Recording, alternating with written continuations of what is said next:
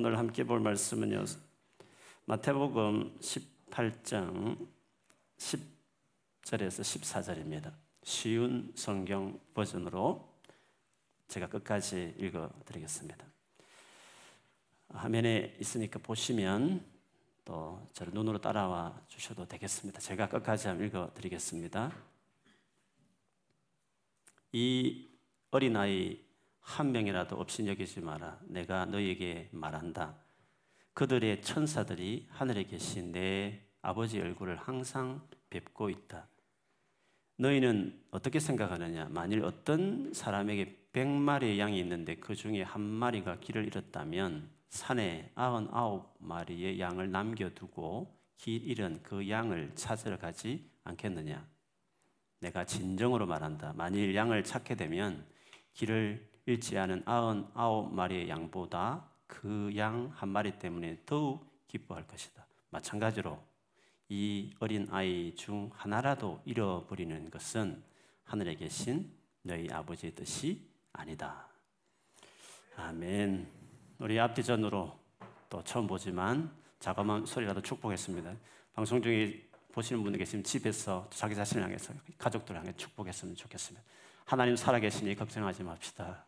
하나님 살아계시니 걱정하지 맙시다. 아멘. 여러분 어릴 때나 청소년 시절에 어, 별명이 있었는지 모르겠습니다.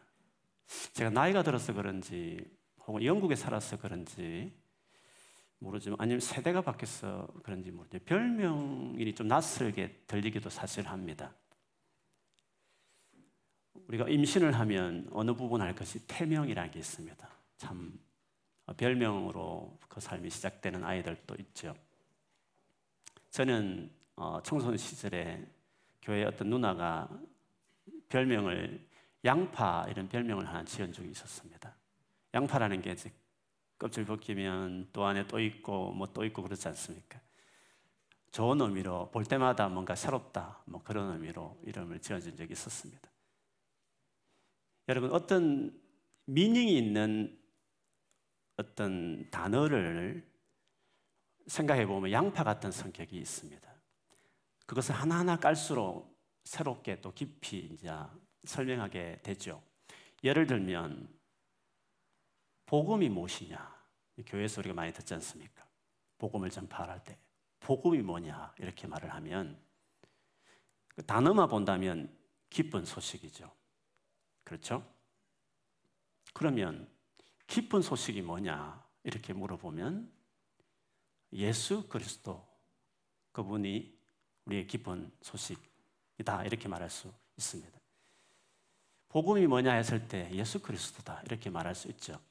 그러면 왜 예수 그리스도께서 기쁜 소식이냐 했을 때 하나님 아들이신 그분께서 우리가 똑같은 인간이 되어 이 땅에 오셔서 우리가 지은 죄를 대신해서 십자가에 돌아가심으로 하나님을 contact 바로 만날 수 있는 길을 여신 분이시기 때문에 예수 그리스도 그분은 우리에게 기쁜 소식이다.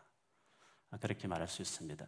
그래서 예수 그리스도를 믿으면 저와 여러분의 모든 죄가 그분의 아들의 죽음이었기 때문에 평생의 모든 지을 모든 죄까지 다 그분이 값을 다 지불할 정도로 예수를 믿으면 모든 종, 죄를 주님이 용서하시고 어느 정도 용서하시냐면 하나님 앞에 의인이다. 그 말은 하나님 같이 의인, 하나님 같은 수준의 의를 하나님의 의를 주셔서 하나님과 동일한 의인된 신분을 우리에게 주실 정도입니다. 그런데 이런 예수 믿고 나서 우리에게 누리게 될 이런 은혜와 복을 다 종합해서 다 포괄할 수 있는 음, 그 단어가 있습니다. 의미가 있습니다. 저는 이것이 복음이 가져온 최고의 축복이라는 생각을 합니다. 바로 그것은 하나님의 자녀가 되는 것입니다. 하나님의 아들과 딸이 된다는 것이 지금 말한 이 모든 것이 바로 하나님 아들과 딸이기 때문에 하나님 아, 아들과 딸로 삼기 위해서 사실 주신 은혜와 같습니다. 우리가 예수를 믿으면 그런 하나님 아들과 딸이 되는 거죠. 이거는 진짜 놀라운 일이 아닐 수 없습니다. 여러분 세상을 이 세상이 창조되기 전에 세상이 창조 일어나기 전에 먼저 계셨던 분이 하나님이십니다. 우리의 하나님은 삼위일체 하나님이십니다. Three person 아버지 하나님이 계셨고 영원 전부터 그리고 아들 하나님도 계셨고 성령 세 분이시지만 그러나 숫자로 말한다면 한 분이다 할 수 있는 삼위로 계시지만 일체이신 삼일체 하나님을 저희가 믿습니다. 세 분이 완벽하게 완전하게 연합되어 있기 때문에 분리되고 나뉠 수 없을 만큼 완전한 연합을 이루고 있는 하나님이시기 때문에 숫자로 굳이 말한다면 한 하나님 이렇게 말합니다. 부부는 분명히 남편과 아내로 나뉘어져 있지만 성경에 보면 숫자로 말한다면 둘이 아니라 하나다 말하지 않습니까? 왜 그렇습니까? 부부는 나눌 수 없는 정도로 연합된 관계이기 때문에 숫자를 말할 때는 완전한 연합을 이룬 관계에 있을 때는 하나를 이야기합니다. 물론 제가 들어온 이후에 원래 완전한 나뉘어졌던 연합한 하나인 부부는 많은 갈등이 이제 생길 수밖에 없죠. 그래서 처음 지어졌을 때는 하나됨이 출발선이었습니다. 그러나 타락한 이후에는 부부에게 하나됨은 목표가 되고 있는 거죠. 그러다 보니까 우리 생애에 모든 인간관계에 한 번도 관계 안에 하나됨을 경험하지 못했기 때문에 어떻게 세 분이 한 분이라고 말하느냐 하는 이 개념을 머리도 그렇지만 정서적으로 우리가 이해할 수 없기 때문에 어렵게 여기지만 그러나 성경에서는 세상의 창조되기 전부터 삼위로 계신 그리고 한 분이신 삼일체 하나님이시다 그렇게 아, 설명하고 있습니다. 근데 세 분이 한 하나님이라고 한 이 사실은 사실은 이 세상의 절대자 창조주 신을 설명하는데 최고의 설명입니다. 왜냐하면 처음부터 처음부터 애당초 처음부터 서분이 사랑 안에서 완전한 연합을 해서 하나를 이루어 있었기 때문에 그 참 하나님은 외롭지 않고 그 자체만으로 완전하신 사랑의 하나님이 되실 수 있습니다. 그렇지 않고 사람이 디자인하고 사람이 뭔가 신을 그리해서 만든 소위 말하는 종교에서 말하는 신들을 보면 신 같기도 하고 짐승 같기도 하고 동물 같기도 하고 신 같기도 하는 반쪽짜리 신 같은 어, 그런 신을 이야기하기도 어, 합니다. 또 한편으로는 오히려 진짜 원펄선 딱 하나만 있었던 신, 단일 신을 이야기하는 종교도 있습니다. 그러나 앞에 말하는 여러 가지 잡다한 많은 종류의 신은 왠지 어, 집합 장소 같은 신의 집합 장소 같은 개념 같고 뭔가 혼자 하나만 고고하게 있었던 신은 외로워 보이고 뭔가 불안해 보여지는 신 개념일 수 있습니다. 그러다 보니까 소위 말하면 여러 신들을 존중하는 다신교는 결국 피조물들을 우상시하는 것으로 갈 수밖에 없고 그리고 단일신, 원펄슨으로만 있었던 신은 본인이 외롭고 불안하기 때문에 그가 세상을 만들고 피조물을 만들 때에도 자기를 섬겨라. 그리고 내 계명에 복종하라는 것이 중요한 정신일 수밖에 없는 것입니다. 그러나 우리 삼일체 하나님은 그럴 필요가 없으신 분이셨습니다. 당신 자체 안에 만족했고 아무 부족함이 없고 사랑의 관계로 뭉쳐져 있던 분이시기 때문에 그가 세상을 만드실 때에는 당신 자신을 위해서 만들기보다는 당신의 이 아름다운 영광을 만들어진 피조물들에게 부여하고 쉐어하고 그들이 누리고 경험하기 위해서 창조하신 것이었습니다. 그래서 참 하나님, 진짜 유일하신 참 하나님, 삼일체 하나님이 세상을 만드신 목적은 섬기기 위해서 하나님의 스피릿 안에 종됨이 그래서 있는 것입니다. 사도행전 17장에 보면 아테네라는 소크라테스 플라톤의 고향이었던 그곳에서 바울이 신에 대한 시작으로 신을 절비하게 섬기는 그 헬라 신들이 절비한 그 시대에 신에 대한 이야기를 하면서 이런 말을 했습니다. 참 하나님은 지금 이런 신들하고 신일 수 없다는 이야기를 하면서 이렇게 말했죠. 우주와 그 안에 있는 모든 것을 창조하신 하나님께서는 하늘과 땅의 주님이시므로 사람의 손으로 지은 신전에 거하지 않습니다. 또 하나님께서는 무슨 부족한 것이라도 있어서 사람의 손으로 섬김을 받으시는 것이 아닙니다.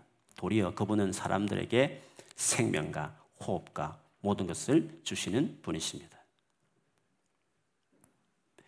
그러므로 삼일째 하나님이 정확합니다. 그리고 하나님은 그런 분이셔야 옳습니다. 그렇기 때문에 하나님이 세상을 창조하실 때에는 그 창조 자체가 사랑의 표현이었습니다.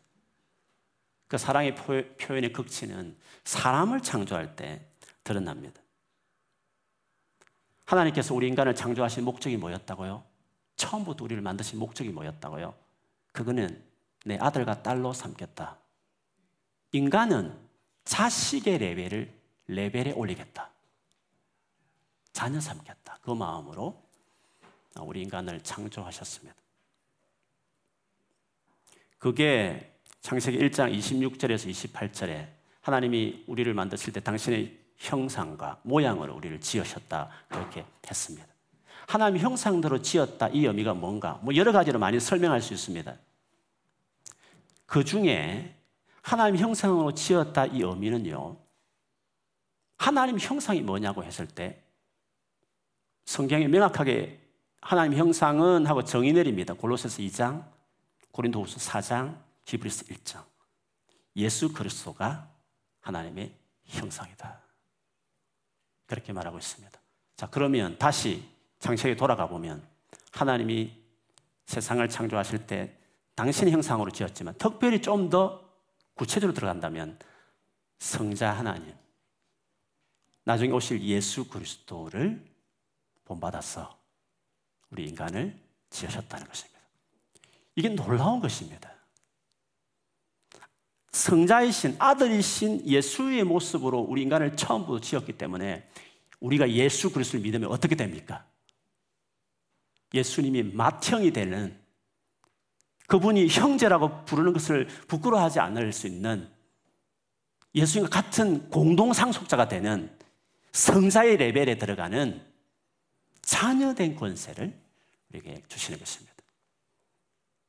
그리고 예수 믿는 믿고 나서 지금 변화되는 과정을 뭐라고 말합니까? 아들의 형상을 본받기 위해서. 그리고 그렇게 본받아서 마지막 세상의 끝이 종말이 오고 영원한 하나님 나라에 들어가게 되면 어떻게 됩니까? 그리스도와 함께 똑같은 상속자가 되어서 하나님의 모든 것을 자녀이기 때문에 누리는 다르게 말 영광을 누리는 영광에 참여하는 자가 되고 그리스도와 함께 세상을 다스리는. 그러므로 인간은 처음부터 성자 예수 그리스도 피조물이지만 물론 죽었다 깨어나도 퀄리티적으로는 신이 될 수 없는 존재지만 하나님이 피조물 주제, 피조물이 존재하는 우리 인간이지만 유독 인간은 삼위일체 관계 안에 집어넣겠다는 것입니다. 그 관계에 끼어 넣겠다는 것입니다. 그렇게 생각해 보면 우리 인간을 향한 사랑이 얼마나 놀랍고 대단한지를 까무라칠 정도로 창조 때부터 하나님 우리 인간을 향한 사랑이 놀랍다는 것을 알 수 있습니다. 그렇기 때문에 우리가 천국에 가보면 이 모든 사실들을 명확하게 이제 알게 되실 것입니다. 그래서 영원토록 감격해서 그분을 찬양하지 않을 수 없는 것입니다.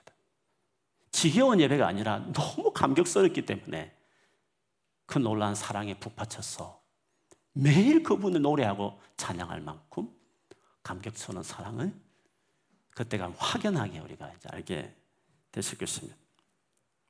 우리를 향한 하나님의 사랑이 얼마나 큰가 예수님이 직접 하신 말씀이 있습니다.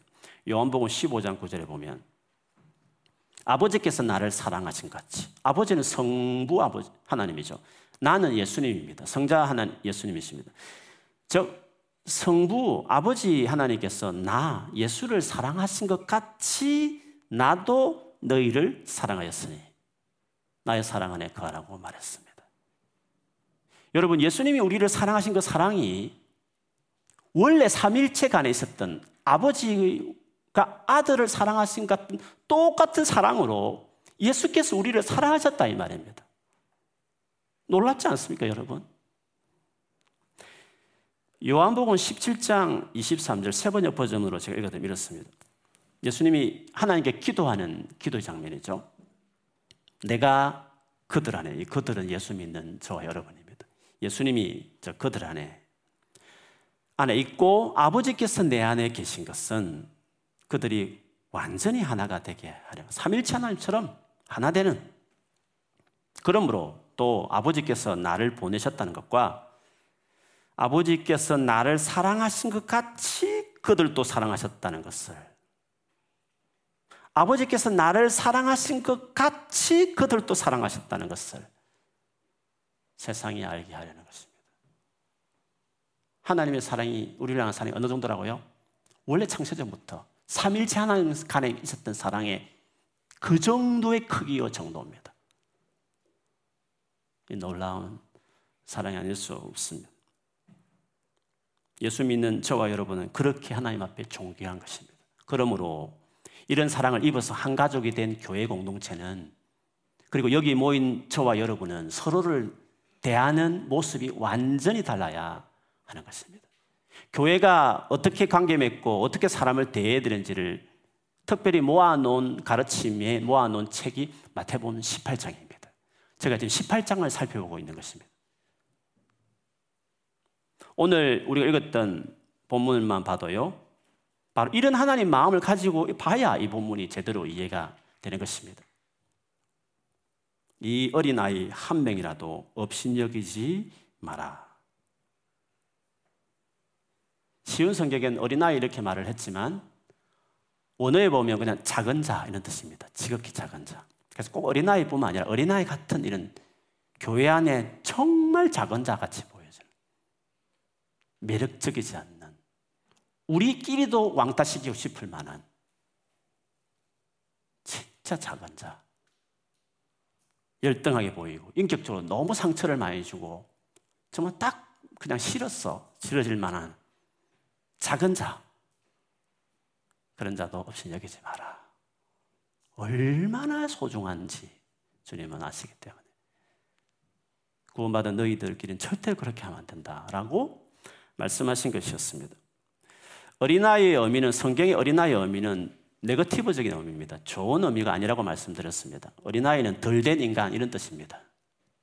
피도 머리 안 마른 것이 뭐 어른들 말하는 끼냐. 우리 옛날에 다 그랬습니다. 어린 나이를 그만큼 업신여기는 어, 무시하는 것이죠. 사람 숫자를 셀 때 어린아이는 숫자에도 넣지도 않았지 않습니까? 예수님 당시도 마찬가지였습니다. 학교를 가도 어느 직장을 들어가도 우열을 가려서 유능한 사람을 뽑아서 들여보냅니다. 그러나 가장 최고 영광스러운 나라, 모든 것이 부족함 없는 그 하나님 나라는 어린아이 같은 자들도 들어가는 아무 조건과 아무 우리 인간 아무 준비 없어도 지금 뭔가를 뭐 커리어를 쌓을 필요가 없이 그냥 있는 지금 이 상태로 가장 바닥을 치는 상태일지라도 언컨디셔널하게 언컨디셔널 오프를 주는 나라가 하나님 나라다. 왜? 하나님 사랑이 그런 분이시니까. 왜? 그분이 당신을 죽여서 생명을 내놓아서 우리에게 주신 오프기 때문에 조건을 조금 따진다는 것은 그 죽음이 그만큼 부족한 것을 말하니까 전적인 은혜가 되게 선물이 되게 하신 것이 하나님 나라 어린아이도 갈 수 있는 것입니다. 그러므로 교회 안에서 혹시 여러분 지내시다가 인격적으로 좀 마음에 안 들든지 아니면 여러 가지 여러분 개인적 취향이 안 맞다든지 너무 세상적인 가치가 꽉 차가지고 학벌과 뭐 사회적인 신분과 이런 걸 가지고 사람을 은연중에 혹시 그런 멸시하는 마음이 있거든 여러분 그거는 정말 하나님 앞에 거듭나고 변화돼야 될 태도다. 교회 공동체는 절대 그러면 안 된다라고 주님이 교회에 대한 말씀하시면서 이 말씀을 하셨습니다.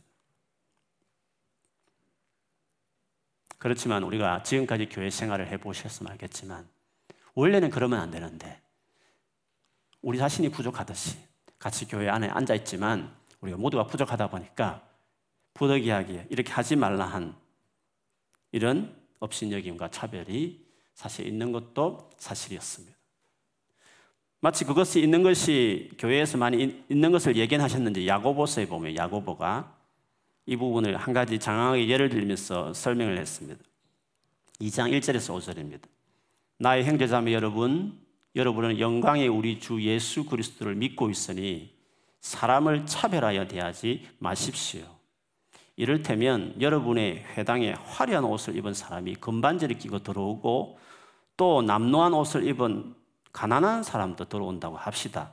여러분이 화려한 옷차림을 한 사람에게는 특별한 호의를 보이면서 여기 좋은 자리에 앉으십시오 하고 가난한 사람에게는 당신은 거기 서 있든지 내 밟지 않든지 하오, 하고 말하면 바로 여러분은 서로 차별을 하고 나쁜 생각으로 남을 판단한 사람이 된 것이 아니고 무엇이겠습니까?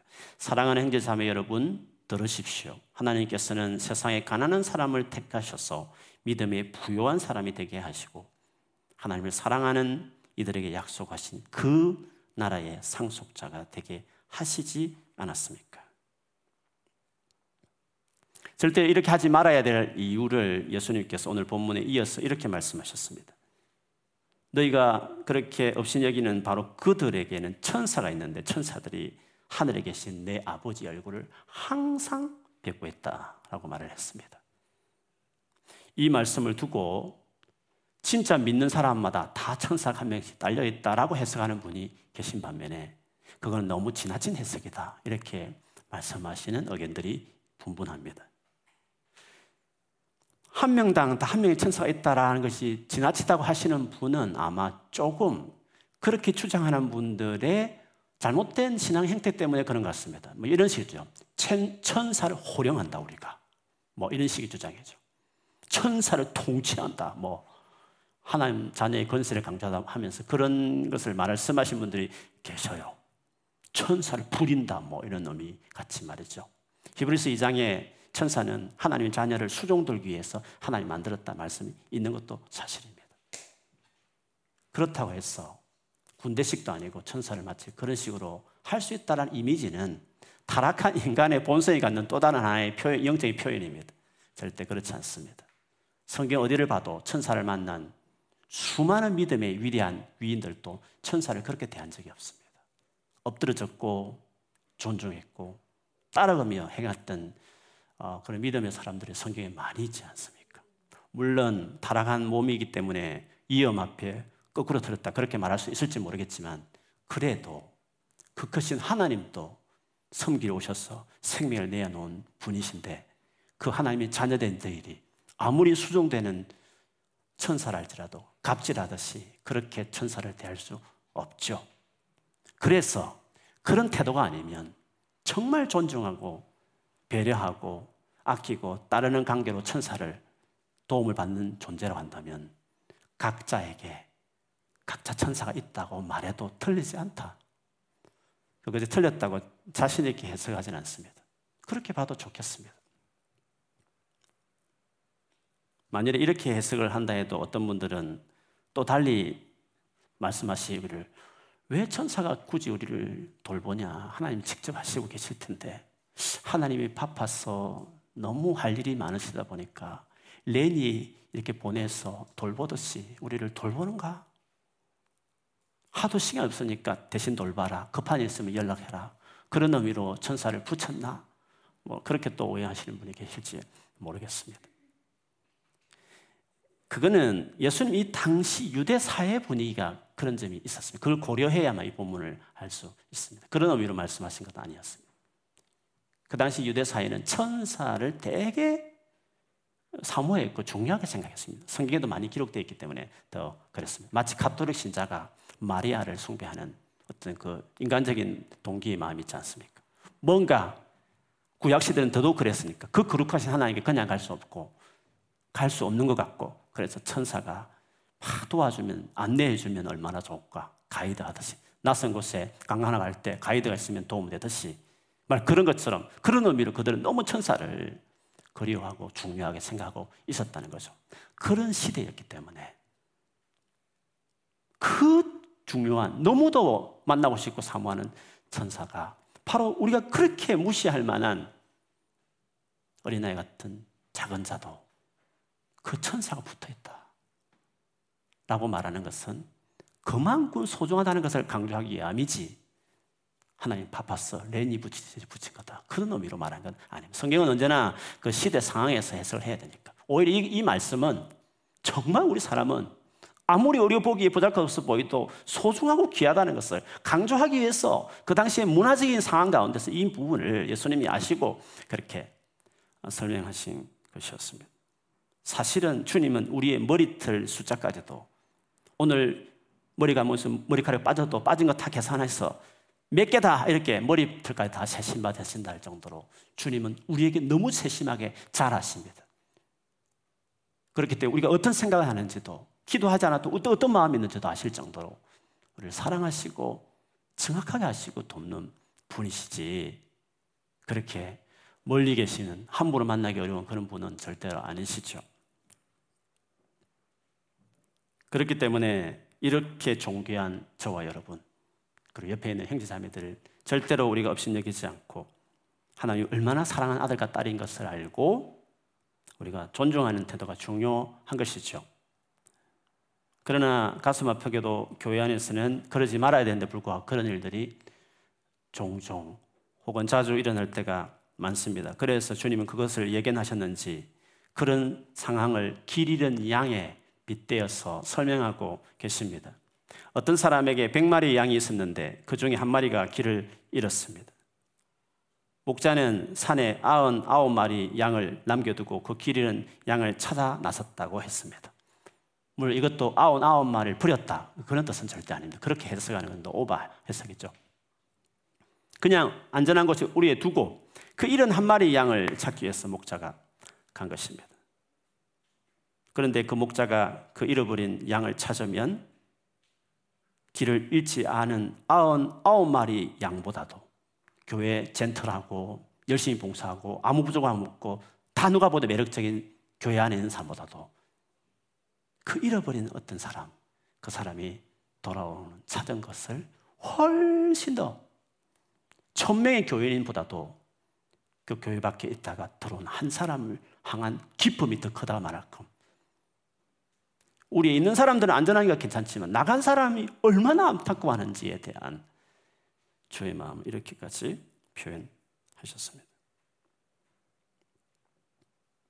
그래서 1차적으로 교회에서 상처를 주고받는 일이 없도록 해야 하지만 혹에 그런 일이 있으면 정말 적극적으로 그 상처들을 싸매고 도와주는 일을 해야 할 것입니다. 그것이 아버지가 원하시는 일이기 때문에 하나님이 우리를 사랑이 얼마나 큰지를 우리가 안다면 그렇게 해야 될 것입니다. 그래서 바라기는 우리 교회가 바로 그런 교회가 되기를 축복합니다. 그리고 새로 혹시 출석하는 성도들 가운데 예전에 다녔던 이전의 교회에 상처받은 것이 있으시다면 우리 교회에 오셔서 위로받고 회복되는 은혜가 있기를 축복합니다. 마지막으로 꼭 드리고 싶은 한 가지 말씀은요. 어떤 양이 길을 잃은 양이냐 하는 것입니다. 길을 잃은 양은 어떤 사람이 길을 잃은 양이라고 말할 수 있을까요? 오늘 본문에 보면 아흔 아홉 마리 양들이 있는 곳에 있지 않는 양입니다. 오늘날 하면 교회를 떠나 있는 신자입니다. 가난한 성도들이라고 그러죠. 물론 목회자나 교회의 어떤 여러 가지 잘못들을 보면서 상처받아서 그럴 수도 있지만 잠시는 그럴 수 있지만 계속 그렇게 있으면 안 되는 것입니다. 교회는 교회가 뭐냐고 했을 때 교회는 제가 교회에 대해서 가장 확실한 감동스러운 성경의 설명은 이겁니다. 교회는 예수께서 성천하시면서 내 몸뚱아리야 하심이 유일하게 이 땅에 남겨놓은 예수님의 몸뚱아리입니다. 몸뚱이라는 표현이 그렇습니다. 마음은 예수의 몸입니다. 예수님이 성천하시면서 이 땅에 나의 몸이야 하고 남겨놓은 것이 교회라는 것입니다. 제가 이영주입니다. 저를 가까이 하고 싶으면 저의 몸을 가까이 다가오야 될 것입니다. 마찬가지로 예수 그리스도를 가까이 하고 싶으면 예수님이 내 몸이야 하고 남겨놓은 교회를 가까이 하는 것은 너무나 common sense한 것입니다. 교회를 떠나 있는 것이 길을 잃은 양과 같이 돼 있는 것입니다. 적을 두지 않고 인터넷 설교를 들으면서 예배를 근근이 이어가고 교회를 와도 오는 둥 마는 둥 하면서 살면 당신이 길을 잃은 양이라는 것을 기억해야 합니다. 물론 그렇게 하는 이유는 뭐 여러 가지 있을 것입니다. 그런 여러분을 얼마나 찾고 기다리시는지. 여러분 돌아오는 것이 꿈 있는 교회 출석 잘하는 모든 성도들보다도 더 기뻐한다는 사실을 우리가 잊지 말아야 할 것입니다. 교회를 가까이 한다는 것은 이렇게 전체 예배 자리에 앉아 있는 것도 해당되지만 더 나아가 지금 현재 옆에 앉아 있는 성도들과 관계 맺고 교제하는 것으로 나아가는 것을 이야기합니다. 생명을 가진 인격적인 존재는요, 적어도 인격적인 존재, 하나 형성된 우리들은 아무리 시설이 좋고 교육도 잘 시키고 맛있는 밥, 먹고 싶은 밥을 다 제공하는 고아원보다도 고아원보다도 집단으로 키우는 대중으로 이렇게 예배하는 여기서 모이는 것으로 거치는 그것이 아니라 다섯 명, 네 명, 몇 명의 소수. 정말 서로를 투명하게 보여주고 쉐어할 수 있는 소그룹. 관계에 들어가는 들어갈 때. 육신의 생명도 그래야 건강하게 자라듯이 정서가 안정이 되고 부족한 부모고 상처 주는 부모이기도 하고 막 형제들끼리서 싸우고 어떤 형제는 장애를 안고서 평생의 내친 같은 가족 구성원이 있어도 그런 가족이 아무 문제 없고 모든 것이 서비스 제공되는 고아원에 지내는 것보다는 훨씬 그에게 낫듯이 이것저것 상처되고 힘든 일이 많아도 떠나서 고아원 같은 삶을 살기보다도 영적인 힘들고 어려워도 기도하면서 치유할지언정 깊이 관계 안에 가족을 찾듯이 대중적인 자리에 앉아 있는 걸 머물지 않고 여기에 모여 있는 사람들을 만나는 그들을 섬기는 그들로부터 성경을 받는 그런 것이 교회 생활이다.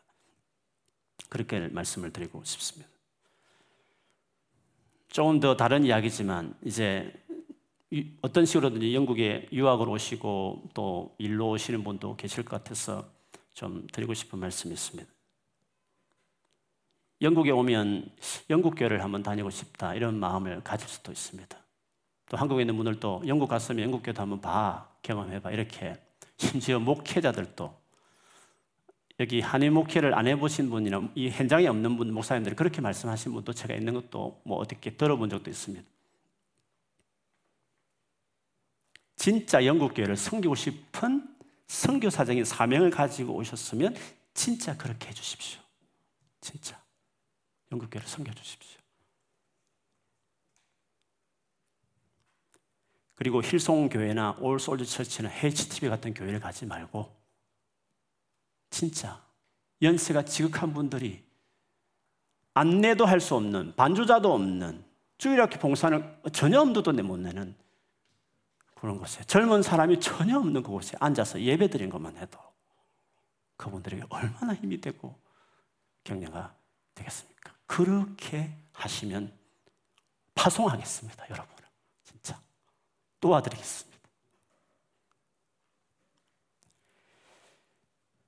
아무리 유명한 교회라 할지라도 가보시면 알겠지만 다 프렌드하게 맞이합니다. 커피도 먹으면서 좋아할 수도 있습니다. 그러나 청중입니다.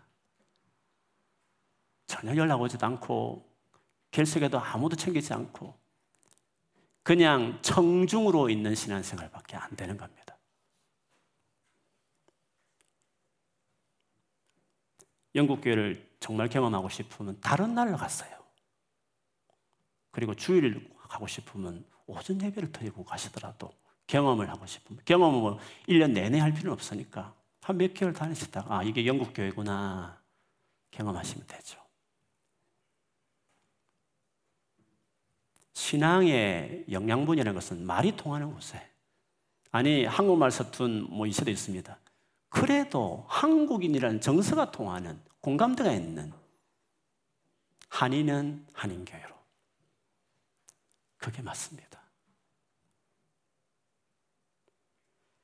그래서 우리가 다른 나라에 여행을 가도 한 주일만 머물러도 우리는 반드시 교회에서 임재를 경험해야 됩니다. 주님을 반드시 만나는 것이 되어야 됩니다. 그래서 한 주를 가도 그렇게 할 수 있는 교회를 가야 하는 겁니다. 섬기러 가든지, 진짜 주님 앞에 뜨겁게 예배하고 만나는 곳을 가든지. 여행 일정 중에 그냥 찍는다. 주일이니까 그냥 찍고 가는 거 말고 주일은 진짜 하나님을 만나는 곳이다. 어디 관광을 가더라도 주일은 진짜 그곳에 가서 내가 오늘 주일은 예배만 예배하면 주님을 만나야 된다 이런 마음으로 가시고 몇 개월을 머면 머물수록 믿음의 진보를 가져야죠. 언제나 믿음의 진전이 있는 신앙생활을 해야 되죠. 그렇기 때문에 신앙생활은 어떻게 교회를 알고 어떻게 교회를 대해야 되는가 정말 중요한 것입니다. 교회는 좋은 추억과 경험을 쌓기에 돌아다니는 관광객처럼 즐기는 것이 아닙니다. 교회는 내가 사느냐 죽느냐를 담보하는 은혜를 받는 곳입니다. 그리고 주님 남겨놓은 몸이니까 유일하게 주님을 섬기기 위해서 내가 교회를 가는 것입니다. 그렇게 해야 우리 인생의 영혼에 방하지 않을 수 없습니다. 영혼이 방하는 친구들 보면 항상 교회 안에 교회에 대한 생각이 너무 잘못되어 있습니다. 교회는 주님이 임재하시는 교회 안에 있는 것이 그것이 비로소 내가 주님과 관계 안에 들어서는 제일 중요한 아, 진영. 그래서 교회 잘 정착하면 공부도요, 일도 다 잘 해냅니다. 제가 14년 있으면서 딱 특징이 있습니다. 여기 와서 아예 교회를 떠나든지 열심히 교회 생활을 하든지 교회 시간을 많이 보내라는 게 아니라 교회에 진짜 마음을 두고 정착하면 힘겨운 공부든지 일이든지 해낼 수 있습니다. 신앙도요, 처음으로 부모님과 부모님의 그늘하에서 그 도움에서 벗어나는 것이니까 비로소 내 하나님, 내 믿음을 세울 수 있는 아주 절호의 기회가 될 수 있습니다. 그래서 신자는 어디를 가든 교회에 정착해야 모든 삶이 정착되는 것입니다. 아무리 런던 생활이 재밌고 젊은 사람이 많이 어울고 다녀도 교회가 붕 떠 있는 친구들은 다 방황하는 것입니다. 진짜 거듭난 사람이면 그럴 것입니다. 꼭 그렇게 하시기를 주님으로 축복합니다. 그리고 같이 지내시다가 혹시 교회에 정착하지 못한 분이 계시면 오늘 주님 이 마음 같이 품고 잘 섬기고 건면하고 꼭 우리 교회가 아니더라도 뭐 다른 한인 교회 더 좋은 게 있으면 또 맞는 게 있으면 가서라도 어쨌든 어쨌든 잘 정착해서 하시면 그 친구에게 최고로 런던에 줄 수 있는 최고의 선물이 될 것입니다. 내가 아무리 밥 사주고 같이 여행 다니는 것보다도 주님이 그걸 한번 탁 터치할 수 있도록 주님을 만나는 임재의 자리에 그를 두는 것이야말로 평생의 친구가 될 것입니다. 이 놀라우신 우리가 아무리 사랑을 퍼부어도 아무리 잘해준다 한들 오늘 지금 말한 이 하나님 사랑 같은 사랑을 우리가 줄 수 있습니까? 하나님께 맡기십시오. 주님의 몸이라고 하는 교회에 그를 맡기십시오. 나도 그렇고 서로를 그렇게 해서 평생의 주님 보호와 인도와 이 어려운 유학 생활과 해외 생활에서 감당할 수 있는 힘을 매번 예배할 때마다 매번 형제자매를 만나는 그 자리마다 그런 얻는 은혜를 우리가 경험해야 되지 않겠습니까? 그렇게 되기를 주의 이름을 축원합니다. 우리 교회가 그렇게 될 줄 믿습니다.